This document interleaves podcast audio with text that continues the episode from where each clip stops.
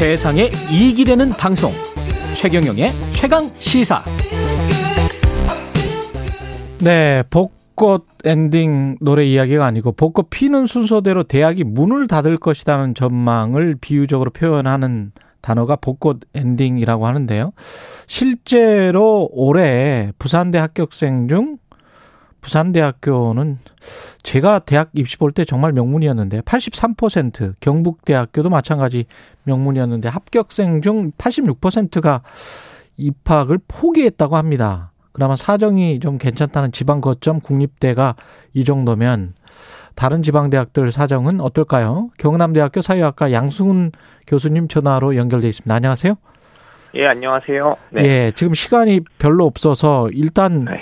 이, 이 상황이 아주 심각하네요. 보니까. 예, 심각하죠. 지금 예를 들면 지금 학령 인구 대비로 정원보다 학령 인구가 한 6, 7만 명은 지금 부족한 상황이고 그게 이제 올해 그러니까 지금 이번 진행하고 있는 입시 말고 작년에 진행했던 2021학년도 입시만 하더라도 한 6, 7만 명 부족했고 아까 말씀하신 대로 거점 국립대도 위기가 있어서 다 채우지 못한 학교, 다 채우지 못했다는 거는 정원을 못 채운 학교들이 몇 학교가 있었고요. 예. 이번 뭐 지방 사립대 같은 경우는 어떻게 비유하면 되냐면 어 대학을 붙어서 가는 게 아니라 다 떨어지면은 이제 추가 모집으로 가는 학교가 된 거죠. 지방 사립대 같은 경우는 왜냐하면 아. 이제 다 이제 상향 지원을 하고 거기들도 미달이 나니까 다 갈 수 있으니 지방 사립대들 아예 그냥 이제 떨어지면 그냥 마지막에 넣으면 어떻게 가는 학교 이렇게 좀 된 거죠.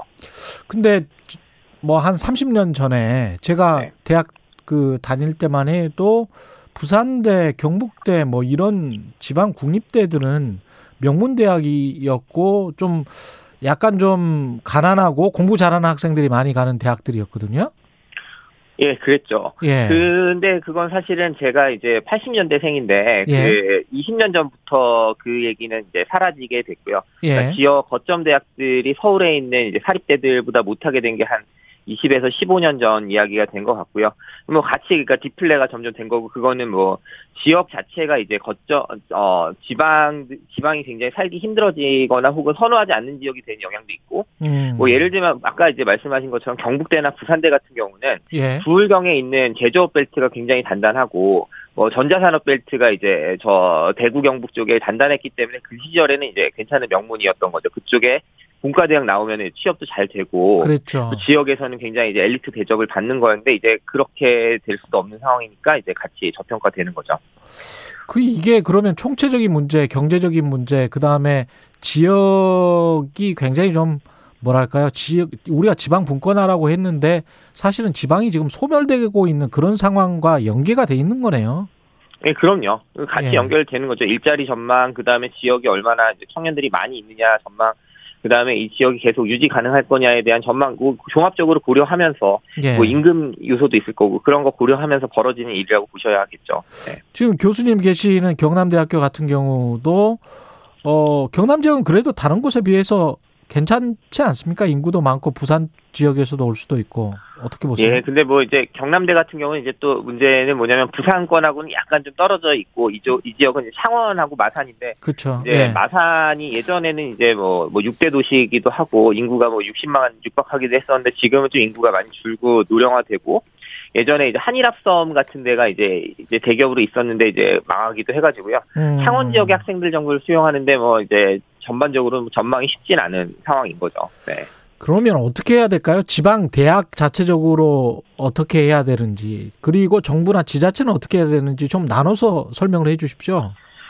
예, 그러니까 뭐 학교가 선택할 수 있는 건 한 두 가지 정도인 것 같아요. 그러니까 네. 기본에 충실하느냐 아니면 이제 어 지역에 밀착한 일자리를 좀 만드는 기관이 될 거냐. 음. 사실은 지금은 그러니까 쉽게 취업할 수 있고 대신 돈은 많이 못 버는 그다음에 부담 없는 학과들을 지방대들은 자꾸 만들게 되는 거예요. 예를 네. 들면 전문대에 있는 학과들 뭐 어, 물리치료학과나 뭐 재활 재활 재활 관련 학과들 뭐 이런 거를 만드는 식으로 하면은 학생들이 좀 편하게 생각하니까 지원을 하는데 문제는 그렇게 되면 이제 구색이 어느 정도 또 맞춰야지 학교가 지역에서 기능하는 게 있는데 그런 부분들에서 지금 전략을 짜는데 좀 어려움을 겪고 있고 그러니까 네. 학생들이 편하게 생각하는 학과를 만들다 보면 학교 자체가 저평가가 오히려 되고 근데 이제 좀 어려운 학과를 만들면 또 지원을 안 하게 되는 그런 문제가 있고요.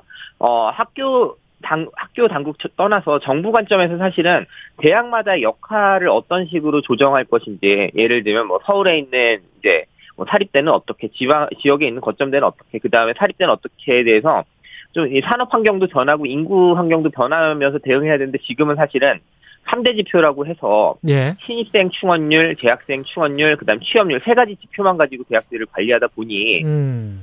학교들은 서열화돼 있고 굉장히 어, 그 기대치도 다르고 지원하는 메커니즘도 다른데 일률적으로 평가를 하니까 어, 서울에 있는 학교들만 유리하고 지방에 있는 학교들은 계속 경원을 줄이면서 구조조정만 해야 되는 상황에서 오히려 학교가 제대로 지역사회에 필요한 기능을 못하는 역설에 좀 빠지고 있는 지금 상황인 거죠. 이런 식으로 계속되면은 지방의 사립대학이랄지 이런 것들은 뭐 망하고 문 닫을 수도 있고 이런 상황이 속출할 수도 있겠습니다. 이미 뭐 속출하고 있고 계속 예. 지금 뭐 1년에 뭐 10개 내외 학교들이 지금 사실은 폐교하고 있는 상황인데 폐교를 해야 되는데 이게 어, 폐교가 필요할 수도 있습니다. 왜냐하면 학령 인구가 줄어들기 때문에. 그렇죠. 근데 이제 그거에 맞춰서 어떤 식으로 대응할지에 대해서 사실은 별로 계획이 없고 그냥 이제 재단을 청산하게 될 경우 그거를 어떻게 정리하겠다에 대한 계획만 있고 질서 있게 어떻게 이 구조조정을 해야 될지에 대해서는 사실은 그냥 좀 지켜보는 입장인 것 같아요. 교육당국이. 고등교육에 네. 대한 고민도 있고 기업들도 사실은 인재충원과 관련해서 그 대학에 요구하는 게 분명히 있을 텐데요.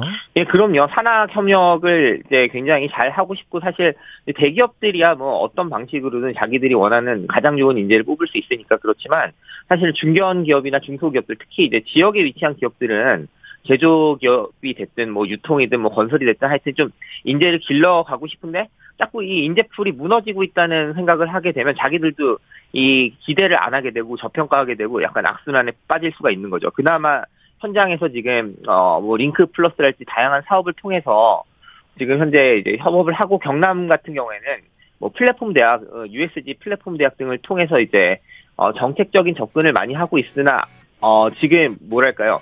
그러니까 대응하는 속도보다 이 가파르게 인구 축소나 학령 인구 축소나 구조 조정의 바람이 같이 부니까 음. 이게 좀 힘든 상황이긴 합니다. 알겠습니다. 말씀 감사하고요. 지금까지 경남대학교 사회학과 양승훈 교수였습니다. 고맙습니다. 예, 감사합니다. 10월 19일 화요일 KBS 일라디오 최경령의 최강 시사였습니다. 오늘은 여기까지입니다. 내일 뵙겠습니다. 고맙습니다.